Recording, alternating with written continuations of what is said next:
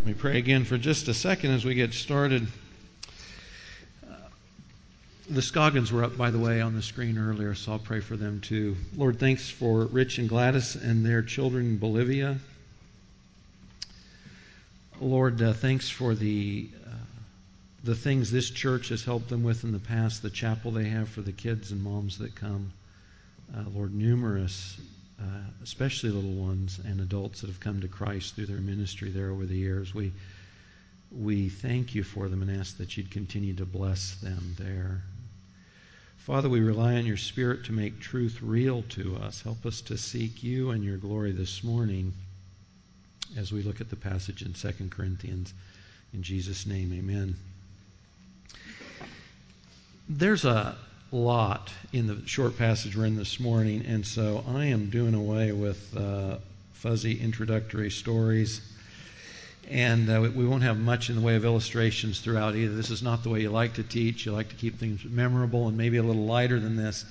Uh, but we'll be in 2 Corinthians 12, verses 11 through 19, winding down through 2 Corinthians. This will be our third to last message. If you've got your Bible or the study sheet, go ahead and turn right now to 2 Corinthians 12, 11 through 19.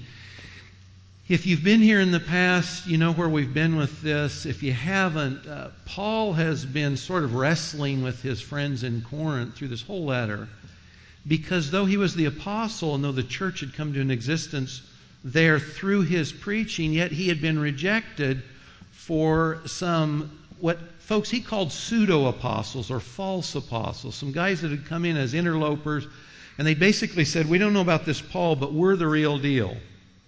You should follow us. And we've learned from Paul earlier, he said, Not only are they not super apostles, which is what they claim, but they are indeed em- emissaries of Satan himself. So he's still trying to win back the Corinthians to his apostleship because he wants to bless them. That's the bottom line.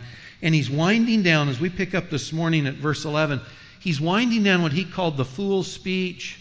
If you remember, he had sort of reduced himself against his better judgment to comparing himself to those pseudo apostles. And he sort of turned the tables, though. Those guys have been bragging about all their qualifications. Paul reduced himself to bragging, but he ended up bragging about his weaknesses because he said that's when Christ's strength came out. That's when it was manifest. So 2 Corinthians 12, 11 through 19 Paul says, have, uh, I have become foolish. You yourselves compelled me. Actually, I should have been commended by you, for in no respect was I inferior to the most eminent apostles, even though I am a nobody. The signs of a true apostle were performed among you with all perseverance, by signs and wonders and miracles. For in what respect were you treated as inferior to the rest of the churches, except that I myself did not become a burden to you. Forgive me this wrong, he says sarcastically. Here for this third time I am ready to come to you, and I will not be a burden to you, for I do not seek what is yours, but you. For children are not responsible to save up for their parents, but parents for their children. I will most gladly spend and be expended for your souls. If I love you more, am I to be loved less? But be that as it may, I did not burden you myself. Nevertheless, crafty fellow that I am, I took you in by deceit. Certainly, I have not taken advantage of you through any of those whom I have sent to you, have I? I urged Titus to go, and I sent the brother with him. Titus did not take any advantage of you, did he? Did we not conduct ourselves in the same spirit and walk in the same steps? All this time, You've been thinking that we are defending ourselves to you. Actually, it is in the sight of God that we've been speaking in Christ, and all for your upbuilding, beloved. If you remember back uh, months ago, earlier this summer, uh, Paul sort of compared himself. I think the teaching title that week was called eHarmony and the Gospel, but Paul was sort of like a jilted date. He'd taken his date to the dance, and they left him, and they were dancing with other guys. Now, those were the pseudo apostles, and it was sort of like this amorous relationship he'd had, which he's trying to restore. Here this morning, he compares his relationship with the Corinthians to that of a parent. And it's for the same reason. He's still trying to win them back, Because if they follow the pseudo apostles, they're not going to go where God wants them. They're not going to be blessed the way God wants them to be blessed. They're not going to grow up into Christ likeness the way God wants them to. So, Paul, not because it's to his benefit, but because it's to their benefit, he's still pursuing them in this comparison. Now he says, I'm like a parent. The Corinthians are like embarrassed kids. I don't know if this plays out this way today or not, but when I was growing up, you know, uh, my dad's better than your dad, you know, and that means my dad's bigger, stronger, smarter, makes more money or something. And the Corinthians are feeling like Paul does not look very paternal compared to Johnny or Jimmy's dad because the pseudo apostles, if you remember, they speak well, they're articulate. They brought letters of commendation from someone that, that gave them an appearance of official status and standing. And so it's against their model that Paul's preaching and comparing himself to. And now he brings up the mantle of parent. Now, because Paul's metaphor here is of a parent, it assumes certain things about parenting in general. And so I love it. The reason there's so much to go through this morning is because this passage speaks both to leaders in church and those in the church under them, and to parents and to the kids under them as well his parenting model about leadership presumes much about parenting in general. And so as we work our way through, we'll speak both to how this applies to parenting in general, parents with their children, and then also, more specific to what Paul's addressing, leaders in the church and those in the church. Before we get there, uh, one thing to cover here proofs of apostleship. Hopefully, you've got a study sheet. You can follow along there. This is not from the passage, but Paul, before he gets into this parenting model, he reminds them, I really am an apostle. I'm really Christ's commissioned servant to you. A couple of passages that may not be on your study sheet and are not in this passage, but back in Paul's first letter in chapter 4, verse 15, uh, Paul there had said, If you were to have countless tutors in Christ, you would not have many fathers, for in Christ Jesus I became your father through the gospel. Back in that first letter, there's already friction there. And he says, guys, even if you have many teachers, and they did, even if you have many mentors or teachers in the future, there's only one person from whom you initially derived your faith. You heard the gospel and you believed, and he said, That was me. I was your spiritual mentor, your spiritual father, in the sense that your faith came from my ministry, from my preaching. 1 Corinthians. He had also said, 2 Corinthians 3, verses 2 and 3, uh, those guys, the pseudo apostles, come in with letters of commendation. And, and Paul says, guys, we don't need letters to you, and we don't need letters from you. Because you yourselves, in your faith in Christ, you are our letter. You're known and read by all men. So you guys are thinking about commendation letters for us. You're it. We are an apostle. Your faith is evidence. He also says, though, here in our passage at verse 11 and 12, he says, The signs of a true apostle were performed among you. And the signs of the true apostle, he says, were signs, wonders, and miracles, or works of power, maybe another translation you may or may not have. Now, in neither of the epistles he writes to them, and if you read in Acts, Paul's time in Corinth, it does not record what any of those miraculous attesting signs were. They're not there. Paul brings this up, though, because they had been done, and they know it, and he knows it. So we don't know what they did in Corinth. The texts simply don't say. We know if you go through Acts, you can see a list of the miraculous signs Paul did. So, for instance, just a few uh, in Elymas, the magician in Salamis in Acts 13:11, a guy who could see. This is sort of going against the signs of the apostle generally. You know, the Messiah comes to give sight to the blind. Well, in Elymas' case, Paul cursed him and gave blindness to the seeing. That was one of his miracles. In Acts 14:10, the man in Lystra, he made the lame man walk. He delivered the demonic from oppression in Acts 16:18, the fortune-telling girl, if you remember, there in Philippi. He healed the sick, he cast out demons, you know, really remarkable story in Acts 19. There it said people just took cloths away from Paul and the cloths taken to people who were sick, they were healed because Paul's apostleship. And the last one uh, raised the dead back to life. Paul was preaching. You know, if you tell a guy you can preach for 30 minutes, you know how long they take, Steve? An hour.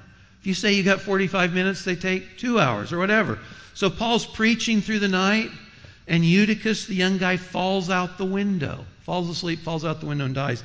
Paul raises him back to life.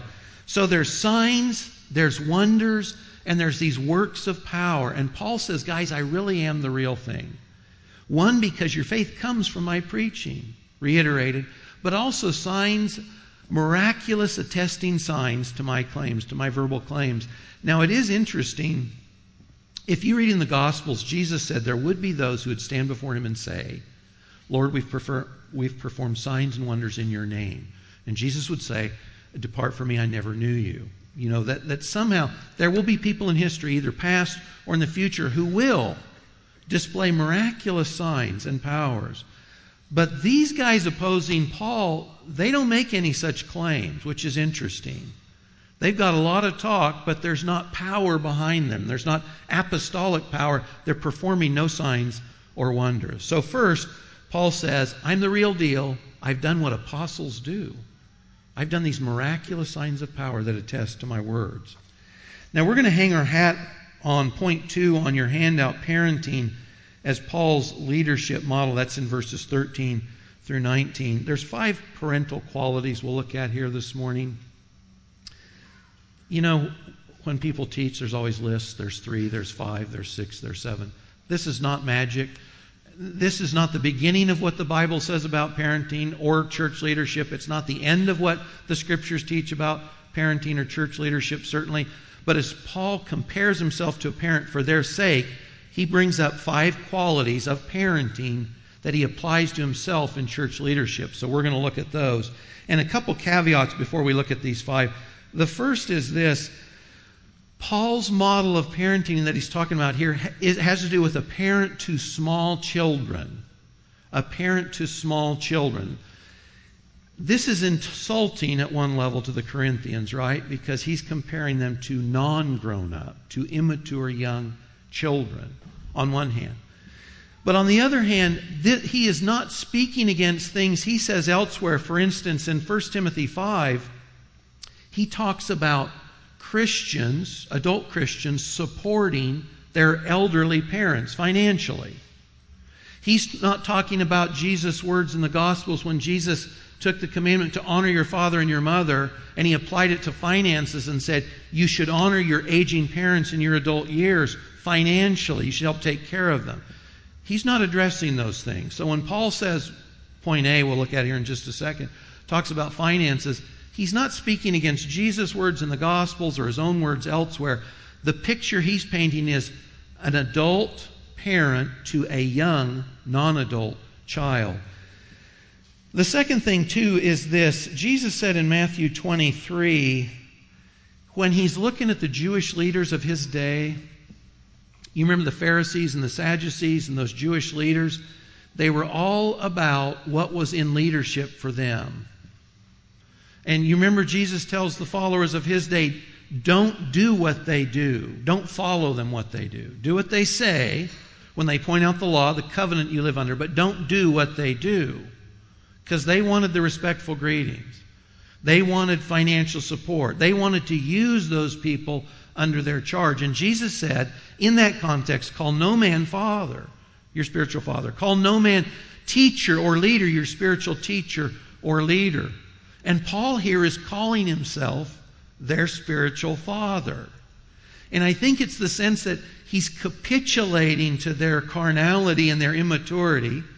He's not trying to speak against what Jesus had said earlier, but he's trying to use another metaphor so that they'll simply buy in to his apostleship so they'll listen to him so they can be blessed. But just as Paul had been driven to boast, he said foolishly, brag on himself, so that they listen to him. In that same sense, he's reduced to comparing himself to a spiritual father over them, not just a mentor. My own preference in the church in the arena of leadership, sorry, is uh, older brothers. Uh, this was Francis Schaeffer's uh, take, and it's my take too. You know that in the church there's older siblings that that give younger siblings the benefit of their years or experience or prayer or whatever in discipleship. But Paul reduces himself to this uh, model of parenting because he's reduced to it by the Corinthians' immaturity. So the first point there, A on your, your handout, Paul the parent does not take financial advantage. And if you guys remember, finances have come up throughout this whole epistle, and Paul hammers on it here. So he says six times in these verses, he has not past tense, he is not currently, and he will not future tense take advantage of them financially. Verse 13, I wasn't a burden to you past tense, I won't be a burden to you future. Verse 14. Verse 14 also, children aren't responsible to save for parents, parents for children. Verse 15, I will gladly spend and be spent for your sake. I'm not only not getting finances from you, I'm pouring myself out for your benefit. Verse 16, I didn't burden you myself. And verses 17 and 18, none of those I sent to you took advantage of you financially. Titus or the others that Paul has sent along as well. Now, probably two reasons why Paul hammers so much on this in the way of finances. And the first is this the Corinthians were really carnal and their minds were just like the minds of the folks around them in their culture. They, their minds had not been transformed. They'd not been renewed in the truth of the scriptures for sure. So they thought like the culture around them. And the culture around them was wealthy, like our culture is. We've talked about this before. And they thought, you know what, to get the best folks, you gotta you gotta pay the best price. And so the pseudo apostles had come in and they were charging exorbitant fees to speak to the Corinthian church. And Paul refuses to. And I assume it's for this. And if you go back into the opening three chapters of 1 Corinthians, you see this. Paul said, When we came to you guys, we did nothing except proclaim Christ and Him crucified. And it appears that Paul was concerned that if he received financial support from this group, they would think, they would mistakenly conclude that something God was providing for them free, the gospel, salvation, through the Father's cost, God the Father's cost, through Christ, could somehow be paid for, could somehow be purchased. And so Paul, from this group, never receives any financial support. Now, we've mentioned before also, Paul is supported financially by other groups, but never by the Corinthians. They're carnal, and he didn't want them to mistake the message of the gospel. It's free, you can't buy it. Nothing you can do merits the gospel or the salvation Paul had talked about. The second reason he brings up finances so much is that he's apparently being accused by the pseudo apostles of really taking unfair advantage of them financially, not because they're paying it up front, but if you remember back in chapters 8 and 9, the churches in Macedonia, they took a collection, and the church in Corinth is going to finish taking a collection, and there's going to be a lot of money in a pot someplace soon. And some apparently are accusing Paul, he's not receiving funds from you up front, that's because he's pilfering them from the collection you're giving. He says it's for the saints in Jerusalem, the Christians, the needy Christians in Jerusalem don't believe him. He's into that fund, even if he's not being paid by you up front. So Paul again is addressing that. And back in chapter 9, if you remember, he'd said, We've got all these safeties in place over the use of these funds. We've got multiple trusted men that you know and trusted men that the Macedonians know. They're going to oversee the, the completion of the collection. And they're going to go with those funds to Jerusalem to make sure they're disposed of just the way we told you they would be. So he hammers on finances because this was a big deal to the Corinthian church. Paul says, I understand that my role towards you as a provider and a giver it's not for you to subsidize me and my lifestyle. I'm going to take care of you. Like a father, I'm providing for you. Now, if you're a parent, and I think most parents in the United States and, and in this area, and I'm sure in this church, I don't think most parents have any problem saying to themselves now, I understand that my role to my small children is not to make a dime off of them, not to send them out to work in the streets or the byways or whatever, so that they support me, but no, I understand that I'm to be a provider and a giver and I'm to provide for their funds, their upbringing. I think we are on the flip side on this. On the finances, I think we tend to err on the side that we actually are not acting in our children's best interest as they grow older. So that we subsidize adult grown children when they shouldn't be subsidized any longer. You know, so for instance, lots of Christian parents subsidize their kids as long as they're in college. And if it's four years or six or eight. They're just on the dole. They're on the family dole as long as they're in school. Or some adult children live in parents' households and yet don't contribute to the family needs. Uh, you know, I don't think that makes sense. Parents are supposed to move their children towards independence, towards autonomy in appropriate ways, respectful ways, certainly. And that's, I think, the side we tend to err on here, not the side of not providing for our children. In the arena of the church, also, uh, Peter talked about this, and uh, Peter an has an interesting perspective, I think, on finances, both in this passage in 1 Peter 5. But do you remember in Acts, the story of Acts, when Peter and John go down to Samaria and they pray that those who trusted Christ will receive the Holy Spirit? And they do pray, and they do get the Holy Spirit. And Simon comes up and he says, Would you let me give you a sum of money so that I can get that same gift? Can I buy the ability to give the Holy Spirit to other people? And you remember what Peter says? May your silver perish with you that you thought you could buy the gift of God. So Peter's fairly emotional about this. About what do I get? What am I giving? And what do people think about God and how this whole thing works? So later in his life, when he's addressing fellow elders and shepherds in the church just like himself, he says, 1 Peter 5, verse 2, Shepherd the flock of God among you, exercising oversight not under compulsion, not because you feel you have to, but voluntarily according to God, and not for sordid gain, but with eagerness. Not because you're going to make a buck, but because you really want to serve the church. So Peter says to fellow rulers and elders and shepherds in the church, he says, guys, you can't be in it for the money. Now, Peter was supported by the churches. We know that from 1 Corinthians 9. Paul says, hey, Peter takes along a believing wife and they're supported. There's not a problem with that. It was just in the case of the Corinthians that he brought this up. But Peter says, you can't be in it for the money.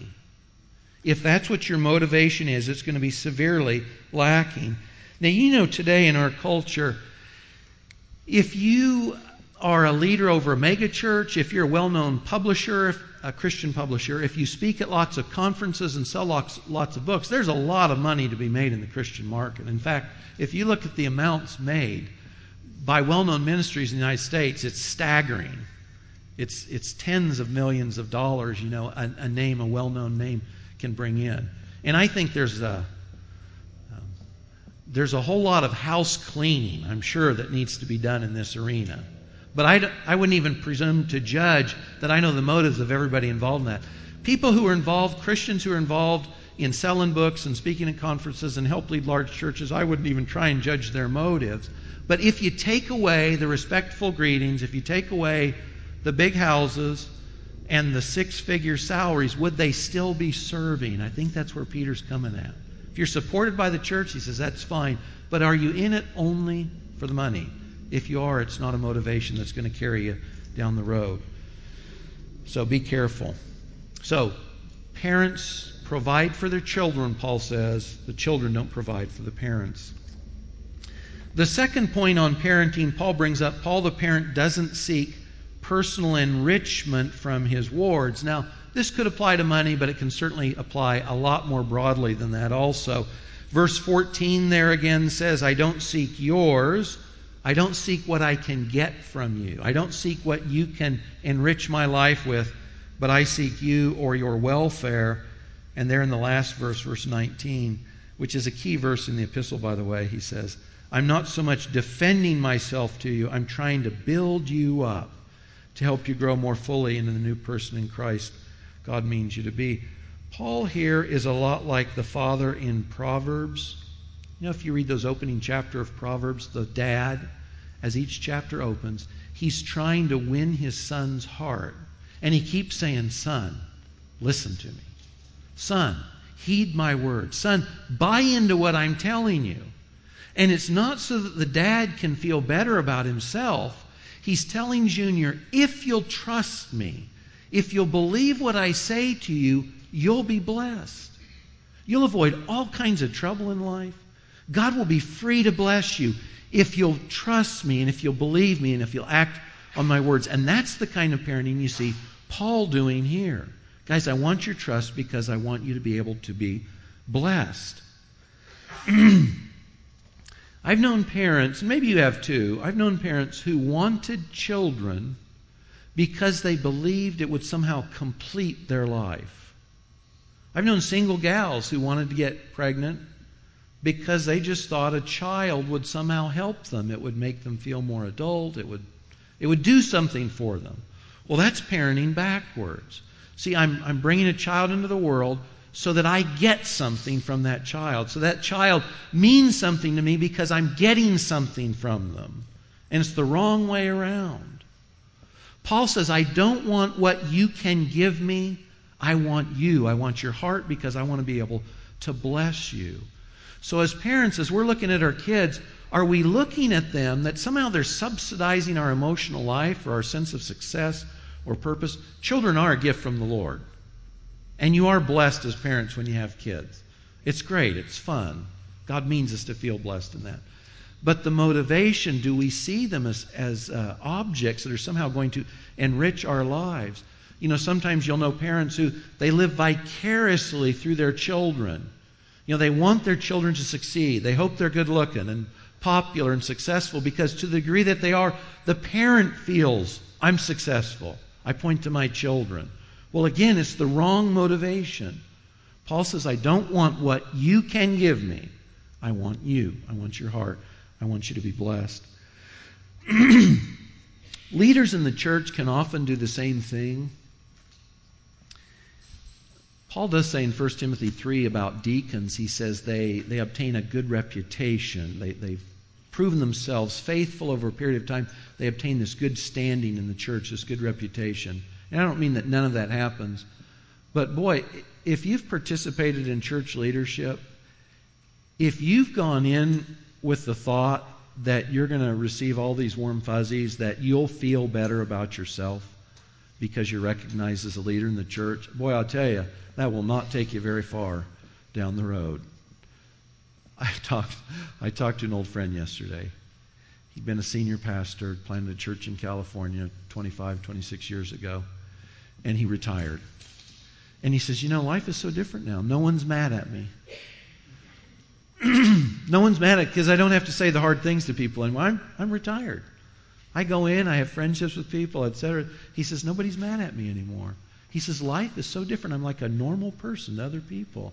And I knew what he's talking about. If you go into church leadership with the thought that you'll feel better about yourself from it because you'll somehow gain some new standing of respect from others, boy, that just does not work. It, you, you will be sorely, sorely disappointed. I've been in this, I've been in church leadership in one way or another for at least 25 years, and it does not work that way. You take the heat. That's the way that works. The third element Paul says there about parenting, uh, Paul the parent models God's unconditional love. And by the way, this letter, this Second Corinthians letter, this is a letter I didn't even want to teach through. I just felt like God said, I want you to teach this letter. Paul's letter, his apologetics through this whole thing, I, it's almost embarrassing to me. I say to myself, can I really do what Paul does? Because these people, they don't like him. They don't respect him. They're not thankful for anything he's done for them. And you know what? He just keeps loving them. It's staggering.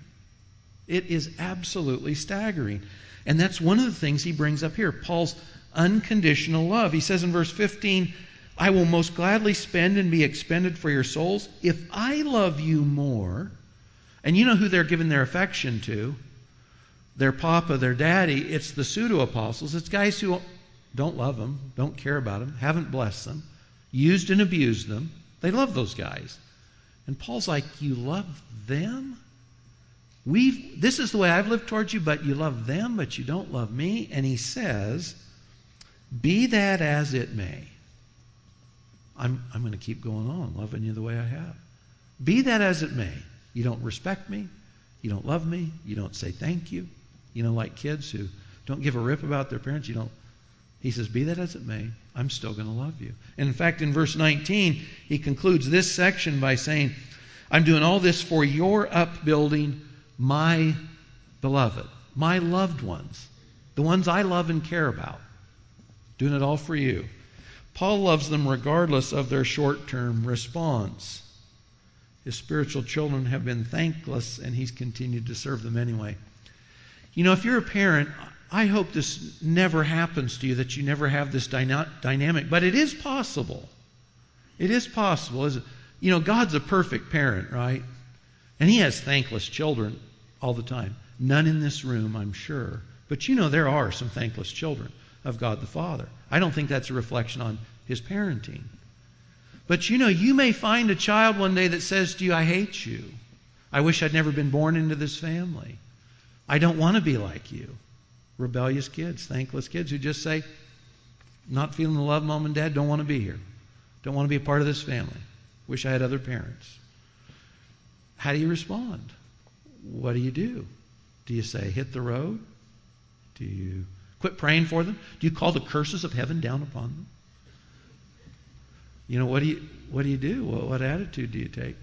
Paul says, as a parent, no matter what you've done, no matter how you've, you've responded to me, I'm going to continue to love you in Christ's name. I'm going to continue, and I'm calling you my loved ones. I mean, this is this is biblical love. This is Hosea kind of love. This is Jesus kind of love. That no matter how badly they treat me, no matter how much they reject me, I'm still seeking their best. This is life changing. You know, you and I on our own, we can't get here. That's God's kind of love. That's, that's God's kind of love for sure. If you're a church leader, and again, in, in church leadership, and, and I would say we've been so blessed in this church. We've had so few difficult things to take care of. And the church I'd come from, two churches last I've come from, just, you know what? If you were in leadership, you know what it meant? You just dealt with all the trouble. That was what you did. You dealt with all the trouble. Uh, that was your role. Church discipline, whose marriage is falling apart, you know, whose life is going down the pits. That was your role if you were in leadership. It was just to deal with, with trouble. And there's been blessedly little of that in Lion and Lamb, for which I'm really thankful for. But if you're in church leadership, you've got to have some thick skin. And you've got to be willing to say, no matter who left, no matter who's mad at me, in Christ's name, I'm called to love those here and to seek their best. And whether you're a parent of small children or a leader in the church, that doesn't mean I give people what they want. It doesn't mean I capitulate to my children's demands. It means I continue to seek what I know God says is in their best interest. But Paul serves as a parental model. He says unconditional love. Uh, D, this would be the fourth one. Paul the parent has Christ's patience. You see that in verse 12. He says, I'm, I'm exercising the signs of an apostle among you with all perseverance. With all perseverance. That means steadfastness, constancy, endurance. I just keep going and going and going. You know, you know as a parent, if you don't have perseverance and patience, you just want to throw the towel in. You know, as your kids get older, as they're taking on their own ability to think and reason, you know, the challenges grow even more. Can I be patient? Can I hang in there? Whether you're a parent of children or you're a leader in the church, to have the long view of that discipleship is a requirement. Short term, all kinds of things can happen that aren't necessarily good. You've got to have a long term view. You've got to be willing to be patient. And sometimes that just means enduring. It just means I'm not throwing in the towel. Short term, you may feel like there's no success, there's only failure. Short term, that's okay. You're parenting and you're leading for eternity ultimately. So you've got to be willing to work through the short term problems and have patience and endurance and sort of outlast the opposition sometimes in that way. The last one, the fifth point, Paul the parent relies on godly wisdom. You see that in verse 16. He says, Crafty fellow that I am, I took you in. And crafty there means skillful. This would be sort of like proverbial wisdom, proverbial skill. That is, I know how to live life successfully. Thank you. Um, Paul treats the Corinthians differently than he did the other groups. He does not treat them like the Philippians or the Ephesians or the Thessalonians. He's shrewd. You know, he never took a dime from them because he knew them, how carnal they were. So he adjusted what he was doing to their persona and to their needs, their motives, their outlooks. He was shrewd. And he says, I take you, I took you in, crafty fellow. This is tongue in cheek on one hand, but he means it on the other. I adapted what I said, how I said it for your benefit. Now, whether you're parenting or sharing the gospel or in church leadership, there's some things that are just basic, obviously. The scripture, the truth. For kids, we call them to obedience and respect. You know, those kinds of things. I'm not saying Paul negotiated on those.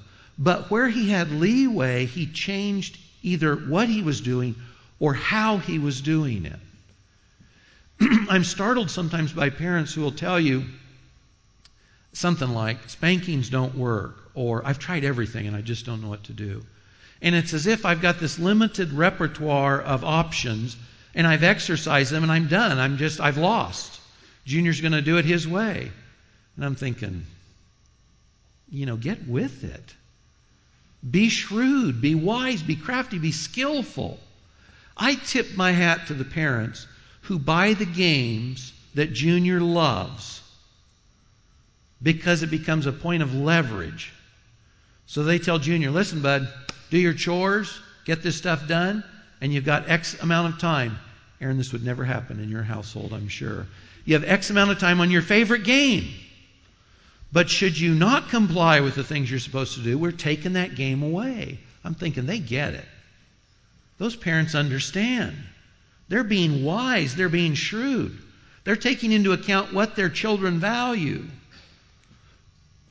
Our compliant girls, sometimes we're less than compliant. And so I would just tell them, gals, in the battle of the wills, you will never win. And I told them, I will stay up late at night to figure out how to make you miserable until you decide it's not worth it. I just wanted them to know get over it. You're not going to win, not going to happen. And I'll be as creative and shrewd and skillful as I, I can figure out prayerfully how to be because there's too much at stake for me to let you get away with it or think, you know, you're going to pull the wool over and keep rolling. No, not going to happen. So I, I love the uh, the Marine. It's not an official.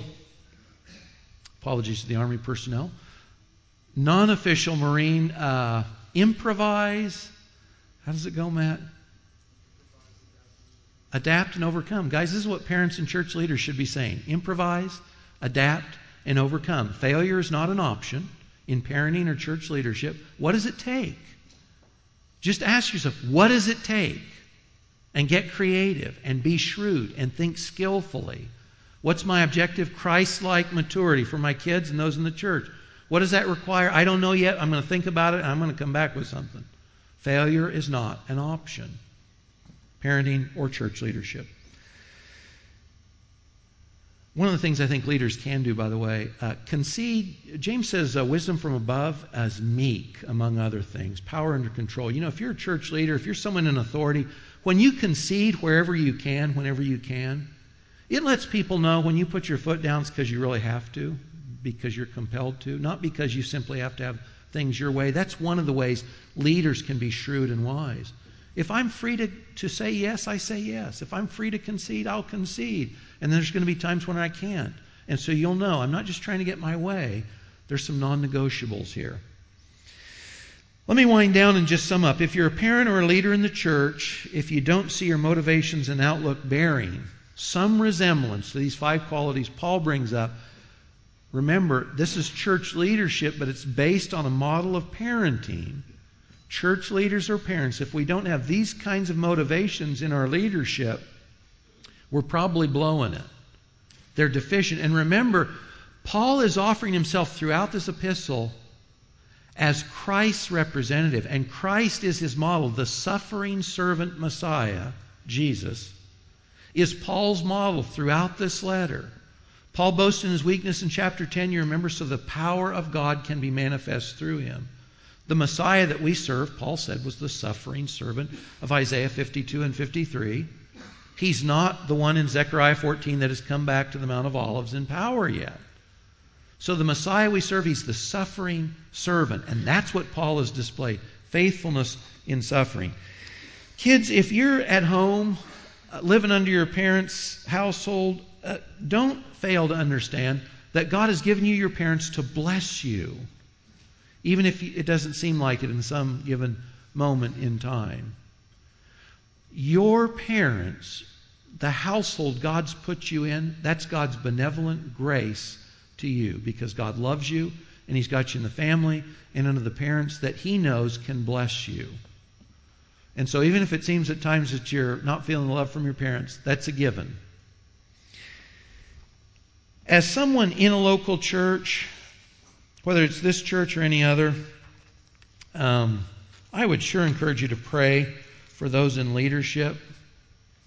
To pray for those in leadership.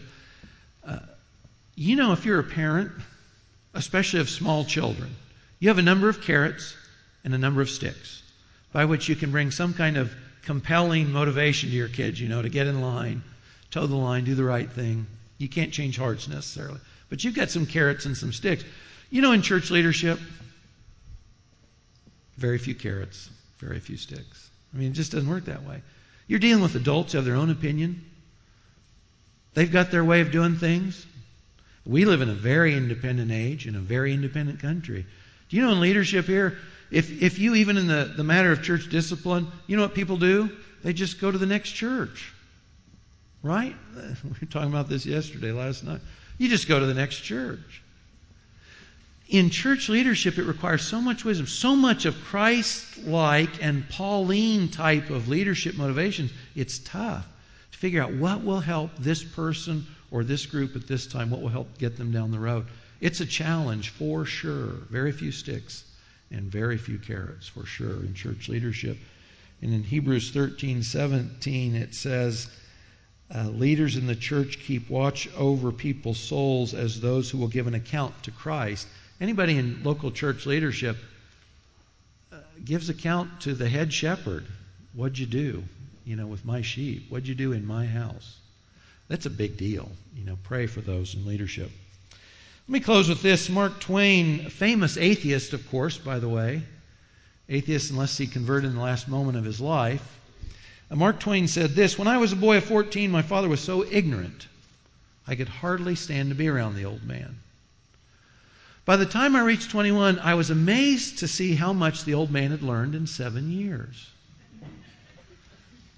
You know, uh, hope he was a great guy. Hope he was a godly guy. Uh, we don't want to have Mark Twain's view of our parents or those in the church in positions of authority. We want to have the, the seasoned, mature view, maybe, of Twain, of how much the old guy had learned.